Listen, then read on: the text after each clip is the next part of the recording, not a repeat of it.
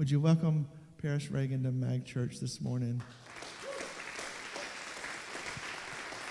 Paris, take your liberty and preach to the folks. You're-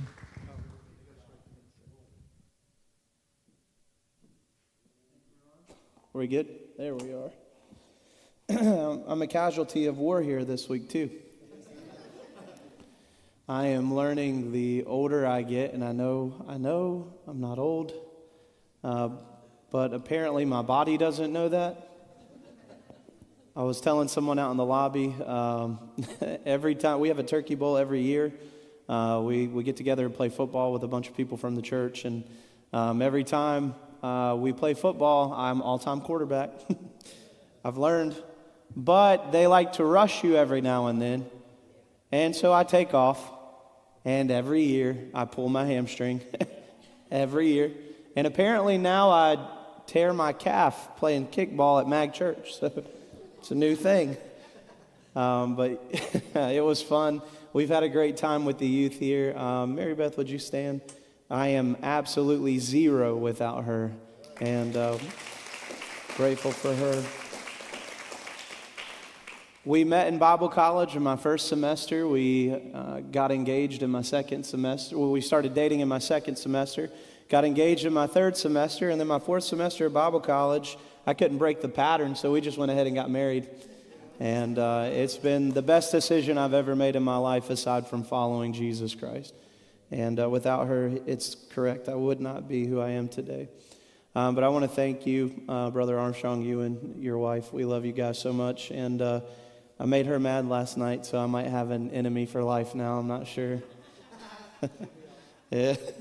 she, uh, she asked me walking out of the church, she's like, So if I kicked you right now, would you, would you be able to hold yourself up? I said, I don't, probably not, so don't try it.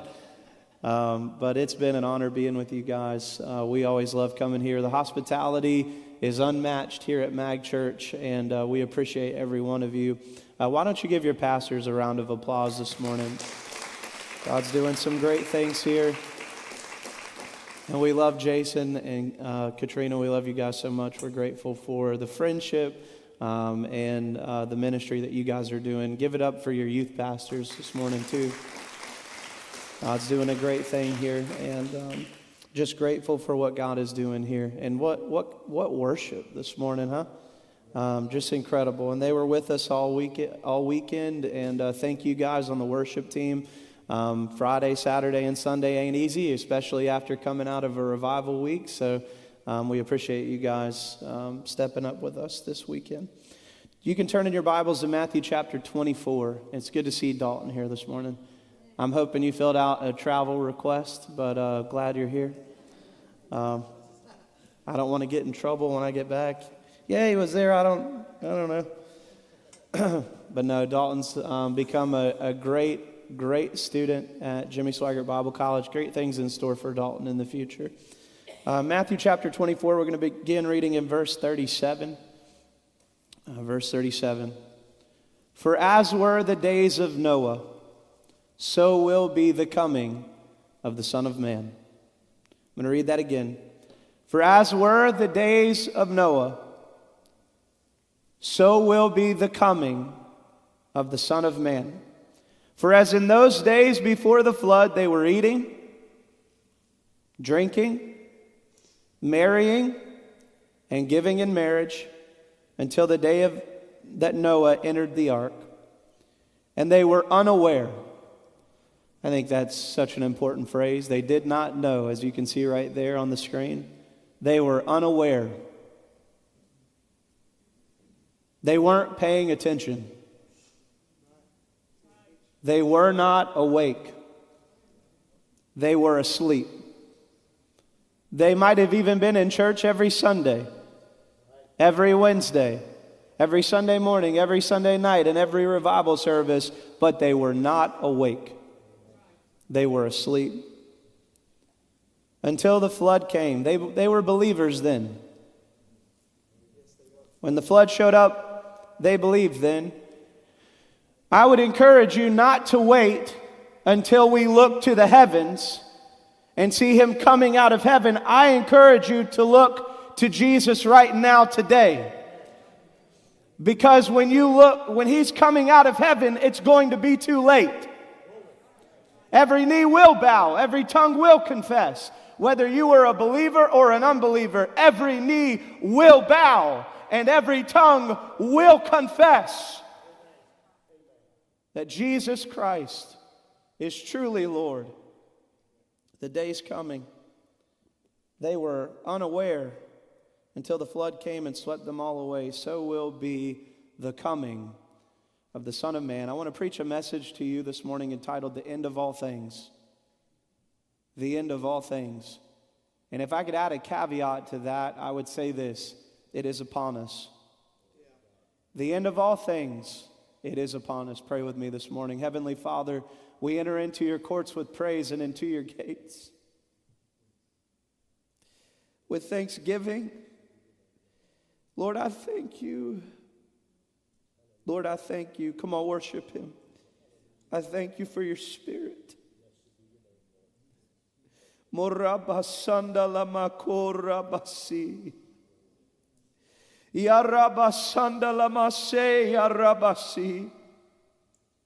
Lord, I thank you for your spirit. This morning, your presence. This morning, Lord, we thank you that we feel your touch today. I pray for the authority and the power to deliver the word that you have given me today. And I pray that eyes would be opened, ears unstopped. And I pray that the veil would be removed from the hearts of your people, that they would not be taken unaware or caught off guard in the hour in which we live today. Open our eyes to see today. Help me to preach and deliver your word. And I pray that you would give to your people a spirit of wisdom and revelation in the knowledge of your Son, that the eyes of our understanding would be enlightened. Father, we will give you all the honor, all the glory, and all the praise today. And everyone said, Amen, and amen, and amen. I sense the presence of God in this house this morning. There is nothing greater than His presence. Come on, just for a moment, can we worship Him? Can you just give him praise this morning? Jesus, you're worthy.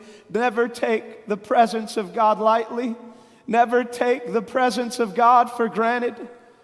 Lord, we honor you. Lord, with a great price, we sense your presence this morning. It was your blood shed on Calvary's cross that we might have the privilege to experience the moving and the operation of the Holy Spirit here today. Father, we honor you for that and we worship you. Lord, right now, this morning, we declare from our heart, you are worthy of it all.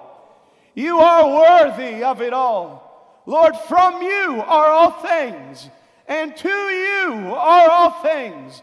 You deserve the glory tonight. Lord, day and night, night and day, praises will arise from the, the temples of our bodies and our lives, Lord. We honor you today. We worship you, Savior. You are worthy of it all. Worthy of it all. Worthy of it all. Praise, honor, glory, power, dominion be to you forever and forever. Worthy, worthy, worthy is the Lamb of God who was and is and is to come. Lord, we give you all the glory all the praise, all the honor, all the worship this morning. Father, we love you. Father, we love you. Lord, open our eyes this morning to see. In Jesus' name. In Jesus' name, you may be seated.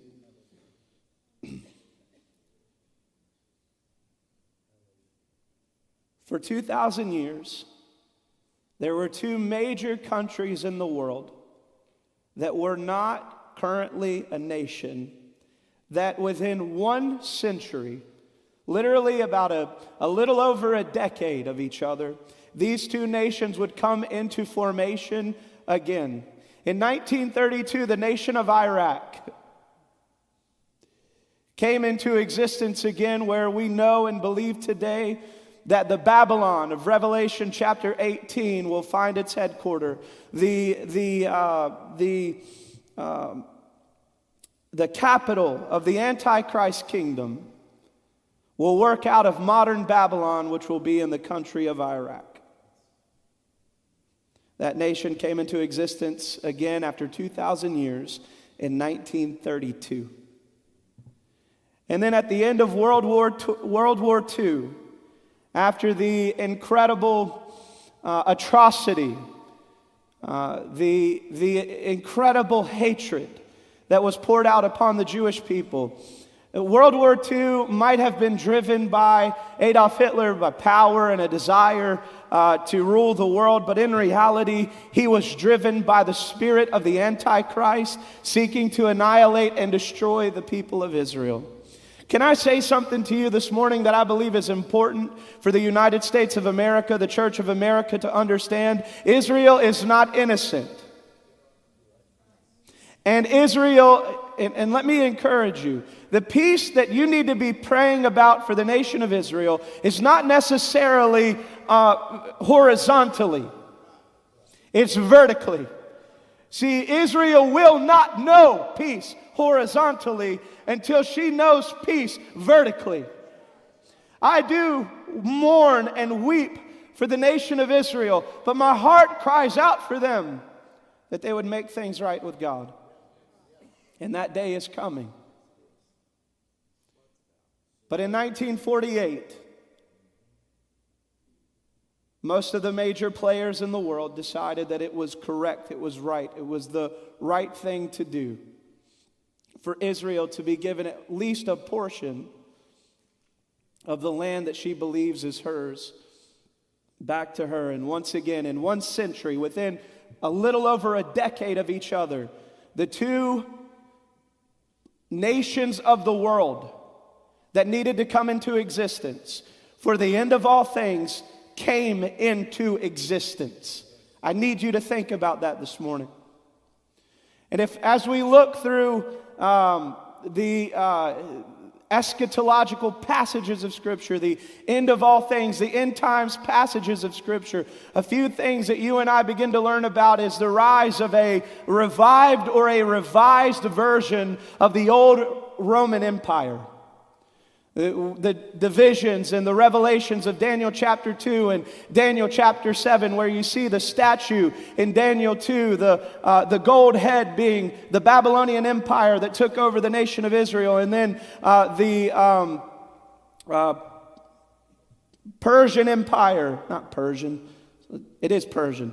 Uh, the Persian Empire, the Medo Persian Empire that would take over after Babylon, and then the Grecian uh, nation that would take over after the Persian Empire. And then finally, we see that we get down to the bottom and we find these, uh, these awful images of iron, but then iron mixed with clay of the Roman Empire.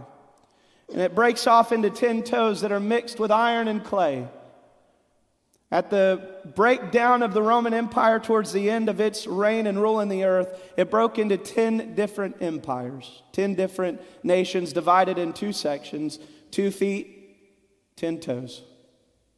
And that's what you and I got. And we know as Daniel is talking about this that there is going to be some type of revived, revised Roman Empire, a 10 league nation. And then you fast forward to Daniel chapter 7 and you get the images of the, of the different animals and beasts. And then you finally get the image of this one final beast that will rule the world.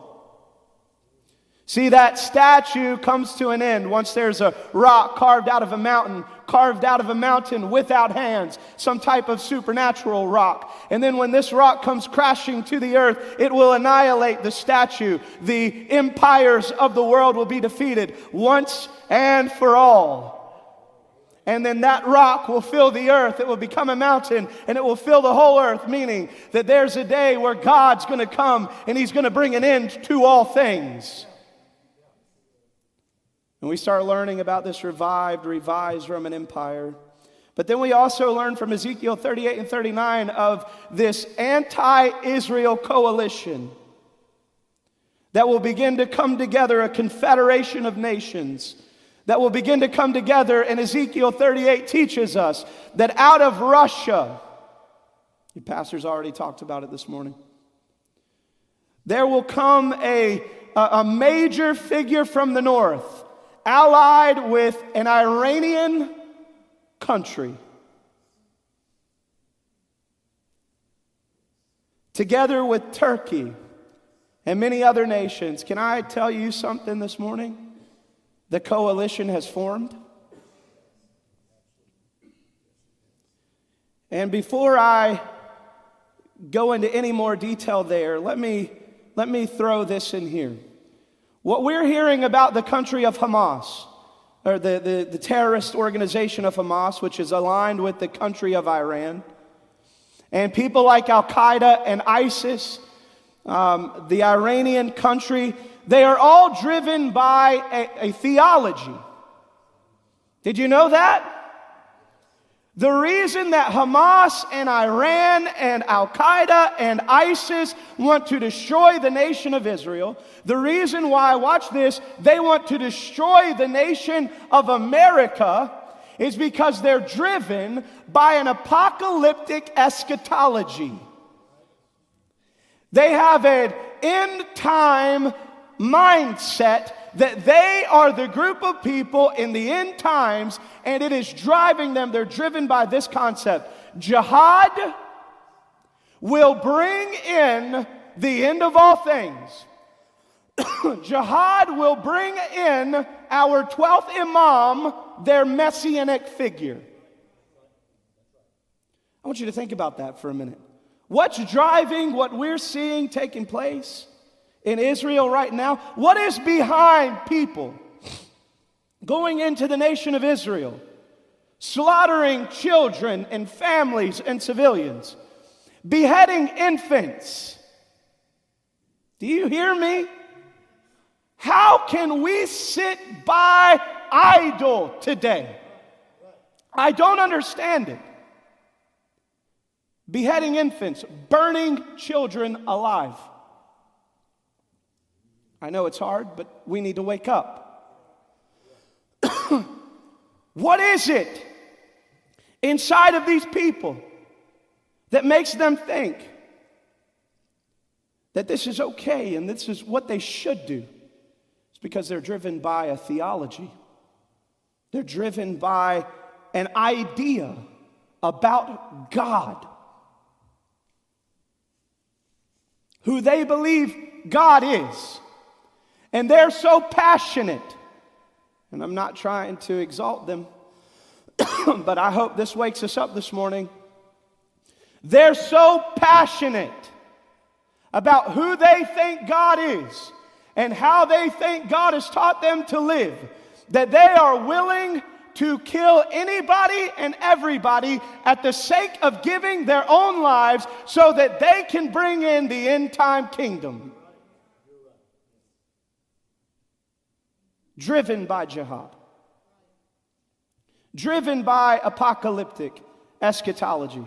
That if we can kill as many of the Jews and the Christians,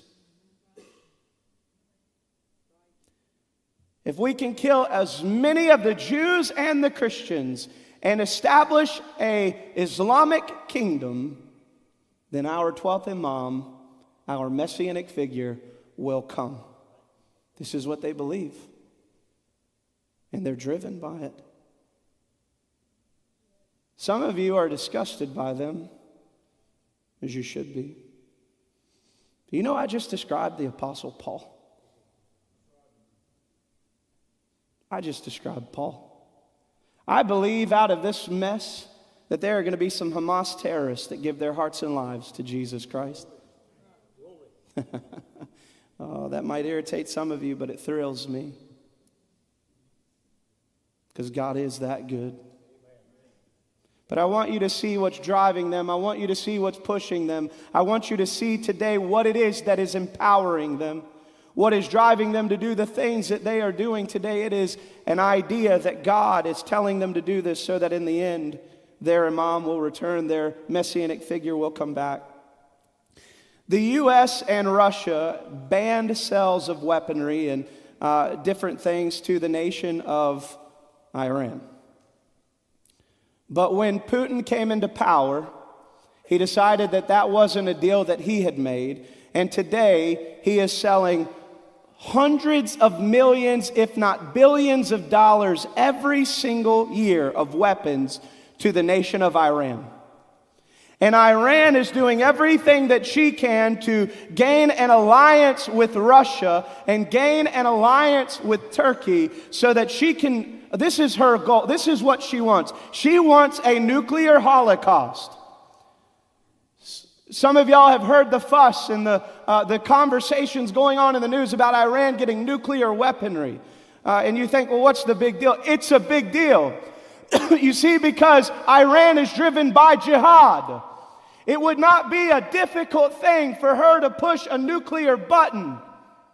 Because even if the response is that she uh, receives nuclear bombs dropped on her head, that doesn't matter to them. They believe they're going to paradise. The most dangerous thing that could happen in, in today's world is that Iran would get her hands on nuclear weapons. Not just a threat to Israel, but a threat to me and you. A threat to America, a threat to the world. And then Turkey, a once Western ideological nation governed by democracy uh, and driven by the West a, nation that uh, loved freedom, a nation that loved uh, Western ideology and ways of thinking and ways of living, was been conquered in 2019 by a man who hid himself and lied and covered up who he really was, but he's actually an Islamic radical who's in love with jihad. And Turkey has the largest military in all of Europe. Did you know that? This Gog Magog confederation of Russia and Iran appealing to China, appealing to North Korea. You heard what he said when he walked up here. Russia and Iran in talks with North Korea.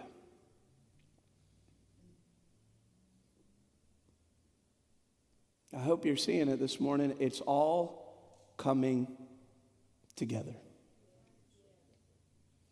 Everything that we're taught to look for in Scripture, in the end of all things, today it is all coming together. Let me say it this way we are here. How could we sit by and live like we're not living in the days of Noah. How could we sit by and keep going about life as if though we're not living in the days of Noah?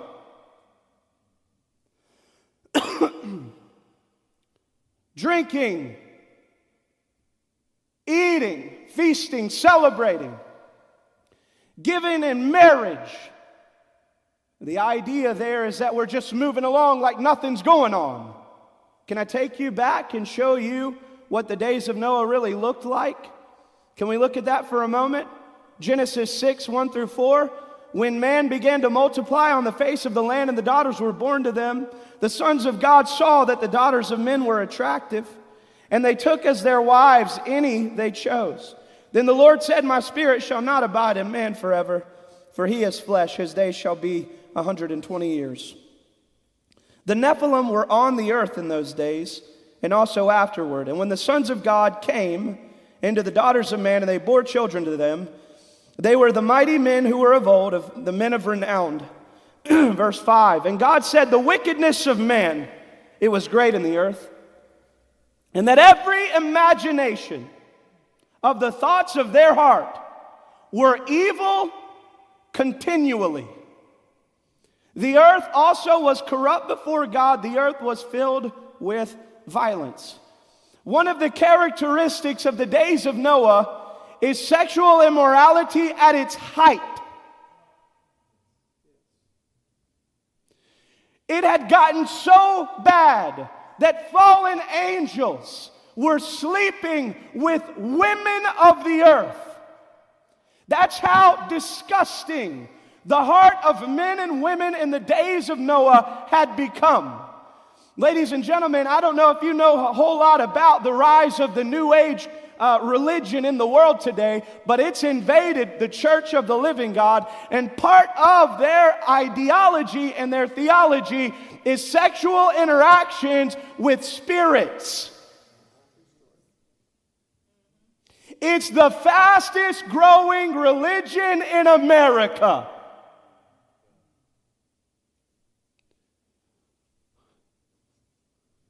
Are y'all hearing me? When he comes back, it's going to be like the days of Noah. Today, we've got young ladies looking in the mirror, confused about what they see. Young men staring in the mirror, confused about what they see. And then we've got a generation, you hear me, before them telling them that it's okay to not see what you're really seeing in the mirror.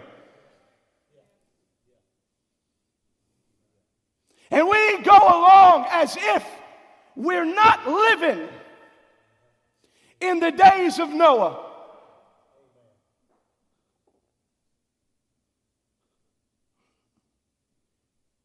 I think my calf got healed.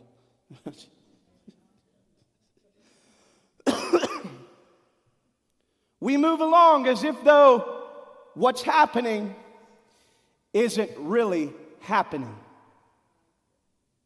We go along about life as if though the sexual immorality that's driving our world today isn't really happening. But it's happening. We go along like we're not living in the days of Noah. Sexual, sexual immorality in the world, so bad in Lot's day that when the angels of God came to Sodom and Gomorrah to evaluate the city through the appeal of Abraham that there might be 10 righteous people in that city. And what those angels were met with were men who wanted to commit unspeakable acts with angels from God. I want you to hear me today. It's time to wake up. It's time to stop acting like we're not living in the days of Noah. Because I'm here to tell you today, we're not fighting it in the world anymore, ladies and gentlemen. We're fighting it in the church. We're ordaining homosexuals, ordaining transsexuals, ordaining pansexuals, ordaining the skillet sexuals. I don't. We're putting them in pulpits and we're living like we're not living in the days of Noah? Are we awake? Do we see the days in which this is hard, brother? Yeah, it's hard because it's real. It's the days in which we're living. Sexual immorality today at its height, its peak of disgust and degradation. We have uh, groups in the United States of America. I want you to hear this today. Groups in the United States of America, associations, organizations trying to appeal to our legal system to take it easy on people who commit atrocities to children. And we keep going along like we're not living in the days of Noah. We're living in the days of Noah. Thoughts in the heart of humanity are upon evil today continually. It's the world in which we live. Hamas, violence. Listen, let's go back up. The earth was corrupt before God, and the earth was filled with violence. Hamas is a Palestinian acronym for the Islamic resistance movement. As I have already shared with you this morning, it is the driving theology uh, and desire of Iran It is a driving uh, theology and eschatology that's driving um, Hamas and ISIS and Al Qaeda. This idea that jihad is going to bring in the end times and usher in their messianic figure. Iran, Hamas, Al Qaeda, ISIS, they're all driven by the same ideology. Turkey as well. And they're now partnered together with one of the leading figures in the nuclear arms race, Russia. Do you think about it? the world in which we live. It's a political acronym for the Islamic resistance movement. It's an Arabic word that means zeal. An Arabic word that means zeal. And I would say that that describes them to a T.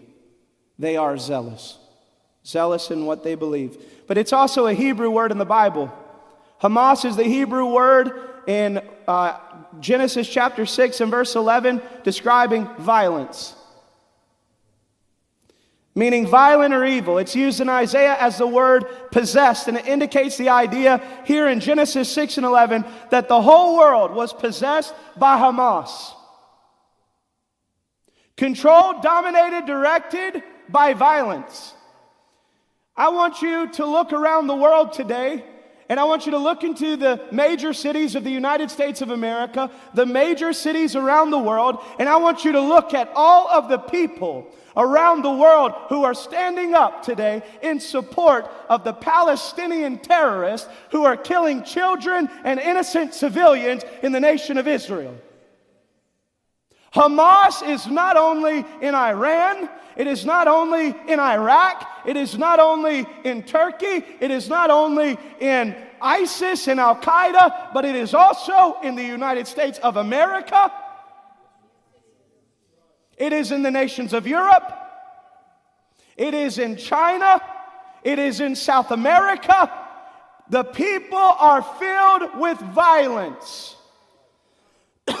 and this specific violence, it's a clearly directed kind of violence. The violence isn't really against humanity, although that's how you and I see it carried out. But the violence is really against God. The desire of Hamas is to eliminate the children of Israel, to eliminate Christians, to take back the land God promised Israel, and to redefine for the world who God is. It's not just violence against humanity, it is violence against God. And we're living like we're not living in the days of Noah. Hamas is a spiritual condition, it is anti Christ. It is against the Christ. If you really want to understand the days we're living in, United States of America, officially in the year of 2010, became a non Christian country. Under 50% of its population said that they were a Christian, first time in the entire existence of our nation that that were ever true. It had been going on a long time before that. But today, you're lucky to find a Christian in a pulpit. You're lucky to find people in the pulpit that believe in the Word of God. You're lucky to find people in the pulpit that are willing to take a stand against the evils of our day. You're lucky to find a man in a pulpit today who is truly a born again child of the living God. You cannot be a saved person and not believe every jot, every tittle, every comma, every period in the Word of God.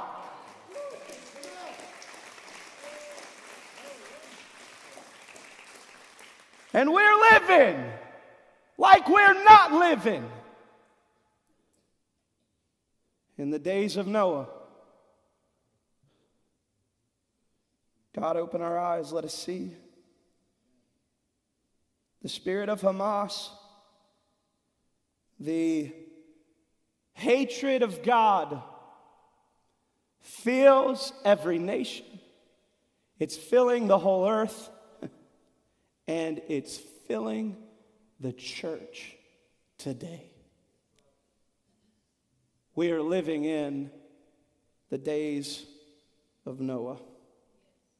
For as in those days before the flood, they were eating and drinking, marrying, and giving in marriage until the day when Noah entered the ark, and they were unaware until the flood came and swept them all away. So will be the coming of the Son of Man. Jesus describes a group of people in Noah's day that just didn't have a thought, care, or concern in the world about God. Didn't have a thought, care, or concern in the world about anything that might be coming from God. And in the day that Noah finally walked into the ark, the day that the flood came, that's the only day that they finally found themselves attuned to God again. There's a day coming in Colossians, the Bible says that Jesus Christ will reconcile all things unto himself. And there are people in the church today who claim that that means that Jesus is going to save everybody, even the devil and his demons are going to make it into heaven. Here's the reality Jesus will reconcile all things unto himself. He's reconciled us. We are born again people, at least I hope we are today. We've been reconciled to God now. We're children of the living God today. Thank God for that. We've been reconciled to the Lord. He will reconcile this earth to Him. It will no longer act out against people. It will no longer act out against God. It will work in harmony and in unity with us and with God again. He will reconcile this whole world to Himself. And He will reconcile the unrighteous to Himself but not for the purpose of offering them salvation. He will reconcile them to himself. They will bow down and they will confess that he is Lord, but they will do that to their eternal punishment forever and forever. Jesus Christ talked more about hell than he talked about heaven. You and I need to wake up and we need to get things in order because we're living in the days of Noah.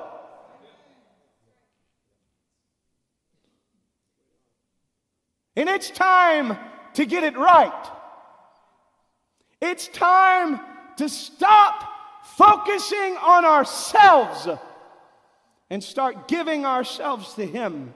Again, it's one thing to come in here and sing, Lord, I lay myself down on your altar. It's a whole other thing to actually lay that body down on his altar.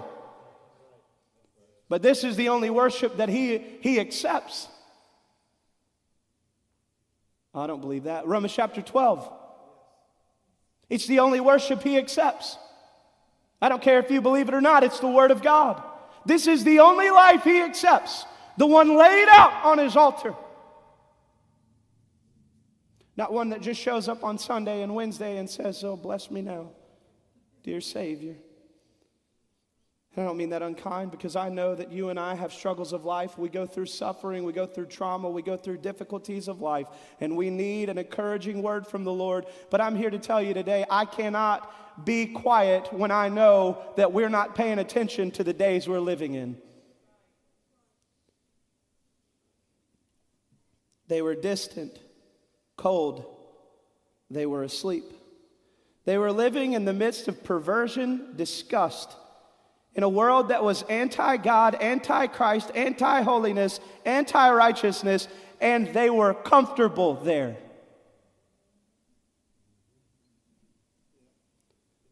Lot might have been living in Sodom and Gomorrah, but he wasn't comfortable there. Peter told us that his righteous spirit was vexed day and night by the condition, the world that he was living in. Are you vexed? Are you vexed for your children?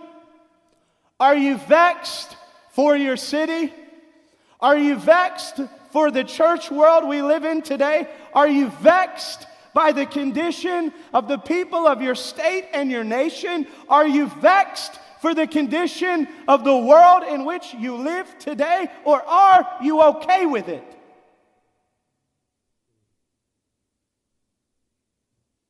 Are you comfortable in it? Are you at peace with it? You cannot be at peace with what God is at war with. If God's fighting against it, I'm fighting against it. If God is at peace with it, praise God, I'm at peace with it. But if we're in war, and I promise you, we're at war today, then I'm at war. Fighting for the people in the church. Fighting for the people of God. John the Baptist wasn't sent to Antioch, Syria. He wasn't sent to Ephesus or Colossae or Rome. No, John the Baptist was called to the people who had the covenants.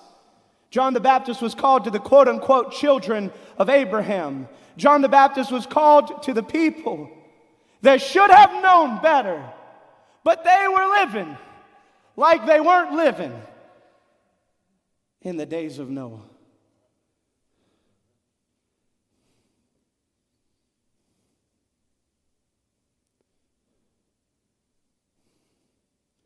Comfortable with the unrighteousness that fills the world. They didn't see the handwriting on the wall. Do we see the handwriting on the wall today? They had no urgency in their spirit to get in to these altars and intercede fervently.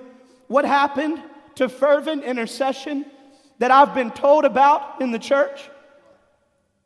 I was born again in the year 2013, and I've only heard rumors of how the church used to pray. You hear me?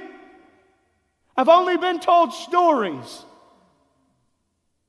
about how they'd come together day and night and seek the face of God. At some point, we've grown comfortable and okay with the world in which we live. How, when we're living in the days of Noah? How could we live that way when everything the Bible tells us to look out for is happening right now? Floods and storms and national, natural disasters that don't happen for 500 to 1,000 years, occurring one after another. Wars, rumors of wars, natural disasters, an apostate church. How much more do I need to say? A world comfortable, a church comfortable with sin. How much do we need to say? How can we keep on moving like we're not living in the days of Noah? But, always a but. But in the days of Noah, there was somebody with an ear that was attuned to heaven. Thank God that in the days of Noah, there was a man whose ear was fixed towards heaven, whose eyes were fixed above, whose heart was given to a world above. And that man heard a word from God. That man heard a word from God.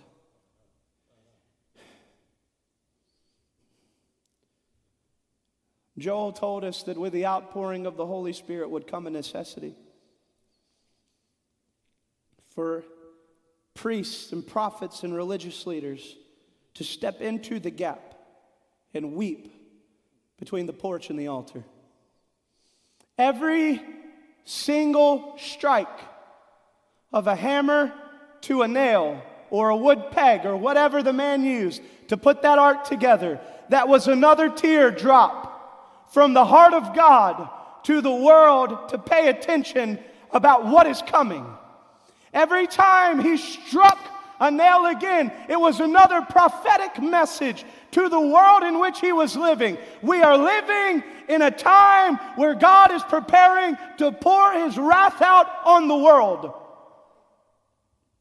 Every tree that fell in the days of Noah was another sound going out that there is a day of judgment coming. Get your house in order, get your life in order, and you be around that ark when it's time to get inside. Today, we need pastors who have an ear fixed to heaven. And I'm hearing it more and more. It's like I can see the Apostle Paul in, uh, with the leaders of Ephesus in Acts chapter 20 as he was talking to them, saying, I did not stop. Every night and every day, I appealed to you with fervent preaching and with many tears. I appealed to you. I warned you. I told you what was coming. And the more I listen to men around this country, I'm hearing, I'm hearing the striking of the hammer building the ark. I'm hearing it in North Carolina. I'm hearing it in New York. I'm hearing it in Orange, Texas. I'm hearing it in Baton Rouge. We are living in the days of Noah. It's time to get your house in order.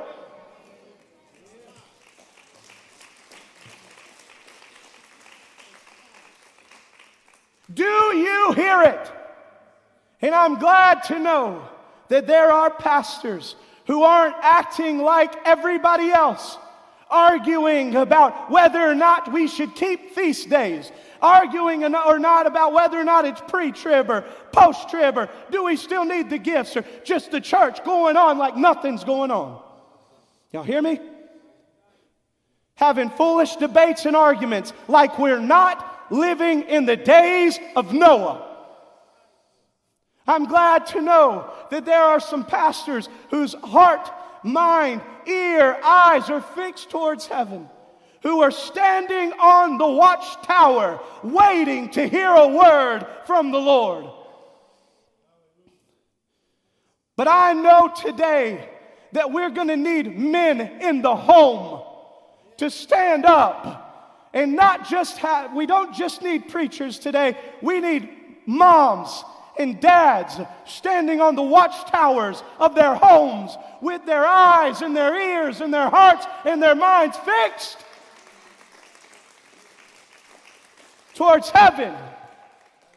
We need political leaders today. Please God.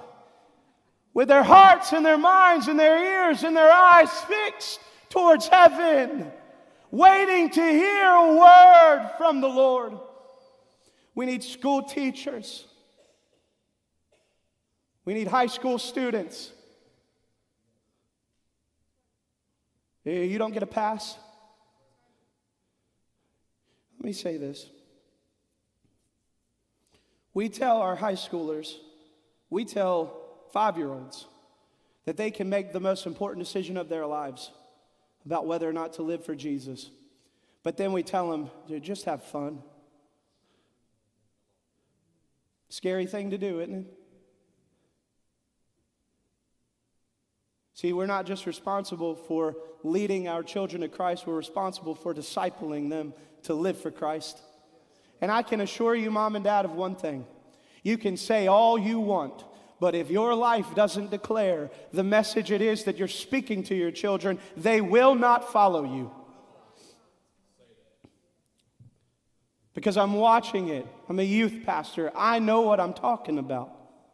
I'm not some fool. I'm not some guy who's blind and ignorant, who's not paying attention to the things that are happening. I know which kids in my youth group are sold out. I know which kids are fighting, and I know which kids don't want anything to do with him.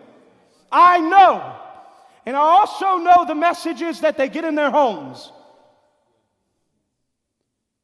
It's mixed, it's divided, it's, it's the right thing from the mouth, but the wrong thing from the life. That's disorienting. That's confusing. That'll leave you troubled and under, unclear and unsure of how to live. Mom and dad, you can't just talk it, you've got to live it. And I'm not talking about American Christianity, I'm talking about Bible Christianity.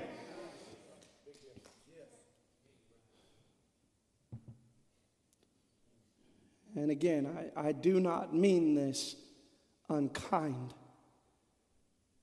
We're living in the days of Noah. Wake up. Thank God that there are some whose eyes are opened, whose mind is fixed, and they're striking that hammer. They're filling the trees and they're striking the hammer. We need more. We need more to step up in this day and in this hour if it's in a prayer meeting, come and pray. I'm not talking about come and tell God the things you need. I'm talking about come and cry out to God for your family, for your church, for your city, for your state, for your nation. I'm talking about fervent prayer. I'm talking about weeping between the porch and the altar. So, what do we do? Romans 13 11. Singers and musicians come back and that knowing the time. Have you heard me this morning? Do you know the time? Do you know the time? Do you understand the hour? Is your ear open, eyes open, heart opened? Are you aware of the hour in which we live? Knowing the time that now it is high time to awake from your sleep.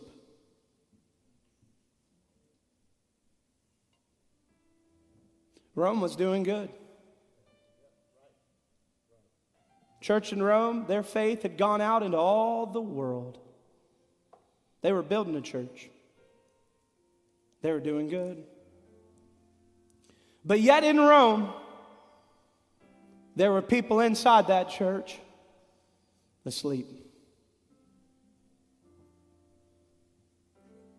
Knowing the time, right now, it is high time to awake out of sleep. For right now, this was 2,000 years ago, your salvation is nearer than when we believed. And I've just described to you something that didn't exist in Paul's time. I've just described to you all of the end time prophecies coming true. They're coming true. Political, militaristic alignments coming together just as the Bible says that they would. Do you know the time? Today, your salvation is closer than when you first believed. The night is far spent. The day, it is at hand. Well, what do we do? Cast off the works of darkness. Put on the armor of light. Walk honestly as one in the day, not rioting, not in drunkenness. And look, you can get drunk on just about anything, not just alcohol, not just drugs. There's plenty of intoxicating foolishness in the church today. You can get drunk on a lot of foolishness, not in chambering or in wantonness, not in strife or in envying, but put on the Lord Jesus Christ. No, make no provision at all for the flesh to fulfill the lust thereof. Jesus said, We must work while it is day, for the night is coming where no man can work. In my Johannine literature class, there is a poem, and I don't have it before me, so I'm going to have to try to recall part of it from memory. So if you look it up later, don't hold me to it. Only one life, twill soon be past. Only what's done for Christ will last. Only one life, yes, only one. And when I stand before his judgment seat, how happy I'll be to say that the lamp of my life was burnt out for thee. There's only one life. Roughly 70 years for all of us. Only one. Here today and gone tomorrow. Life is like a vapor in the wind, like the grass that withers away and dies. Right now, to some of you, life might look like it'll go on forever, but I'm here to tell you it moves by pretty quick. Some of you in here know that a little bit better than me, but I'm starting to learn the lesson myself. And I can't waste another I can't waste. I wasted 21 years. I can't waste another day. Not when I look at the world in which we live. Not when I look at the prophecies being fulfilled. Not when I hear from heaven, warn them, the day is at hand. I can't waste another day. Stand to your feet. We can't waste another day. What do I do? What do we do? Throw off. Lay aside every weight and every sin that's besetting you. Lay it down. Look, some things that are weights aren't apparently sinful. Lay them down. Whatever you've got on your life right now, that's causing you to not run as hard and as fast and as in clear of a direction for the Lord. Whatever's in your life right now today, lay it down. And those things that are obvious, that sin in your heart, lay it down. You don't have time to run with that weight on your life. I've never felt a greater sense of urgency in my life.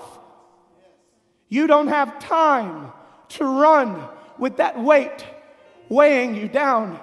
You won't make it. You won't make it. Hear me. If you don't put it down today, you're not going to make it. It's no more putting it off. Not another moment. Today, you make a decision. Today, you decide it's either Baal or it's the Lord. We don't have time. Simple altar call. If there's some things that you need to cast off, get into these altars today and throw them off. And I mean, throw them off. Get rid of every weight, get rid of every sin because we're living in the days of Noah, the night is far spent, the day is at hand, and you're not going to make it if you don't get rid of that thing. Going back to Friday night, if you don't get rid of that thing, we won't make it. These altars are open. Come and cast it off this morning should be every one of us. There's a weight or there's a sin. You need to get down here and throw it off. We don't have time. We don't have to. God's not playing games today. We do not have time.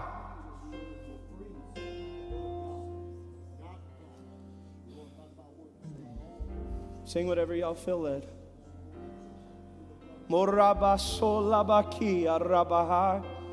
Lord, we throw it off. In the name of Jesus, we throw it off. Hallelujah to the Lamb.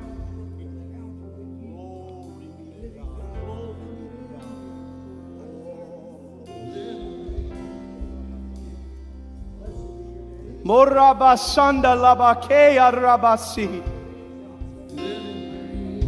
Hallelujah to the Lamb. Oranda Masea Rabaki.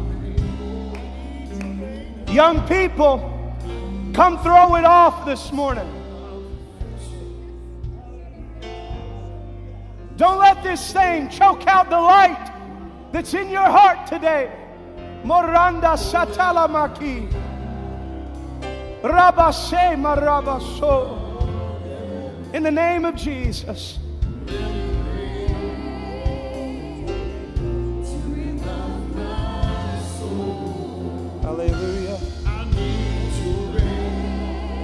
Yes, Lord. Hallelujah.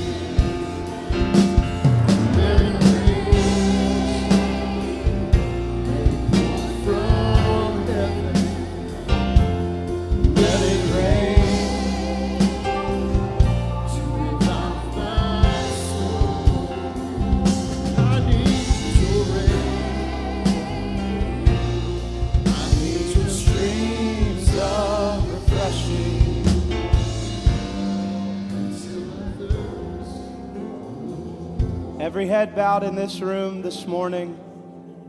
Every head bowed, every eye closed. Right now, I want you to let God search your heart. Take an honest look into your heart this morning. Are you where you need to be with Jesus today? If you're not where you need to be today, will you raise your hand? No one's looking around. No one's going to embarrass you. I see those hands today. I see that hand. Come on. Let God deal with you. Come on, anyone else? Anyone else? I see the hand, brother. I know God's dealing with more in this house today. Anyone else? Today is the day of salvation. We will not put it off, not another day. We don't have the time. I'm going to ask everyone in the room today to raise your hands to the Lord as a sign of surrender.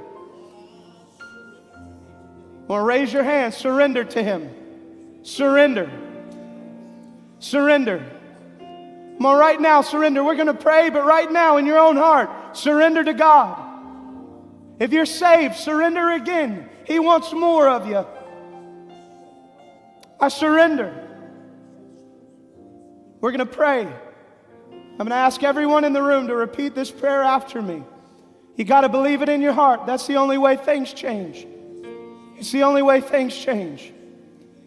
Let us pray. Heavenly Father, I come to you today in the name of Jesus. I am sorry for my sins. I'm sorry for not taking it serious. I'm sorry for not surrendering at all. Today I lay aside every weight and every sin that's been hindering my race. Today I ask you to cleanse me of my sin and all unrighteousness. Today I believe Jesus Christ. He is the Son of God. I believe He died for my sins, but He was raised again so that I could have life also. Today I make Jesus the Savior of my soul, and I commit my life to Him, and I make Him Lord of everything. Today I can say, I'm washed, I'm cleansed, I'm forgiven, I'm saved. And I give my whole life to Jesus. I lay it all down on his altar. Come on, worship him for a moment in your own way. Worship him. Can we sing I Surrender All? Just for a minute, I want you to listen to this song and give it all to Jesus today.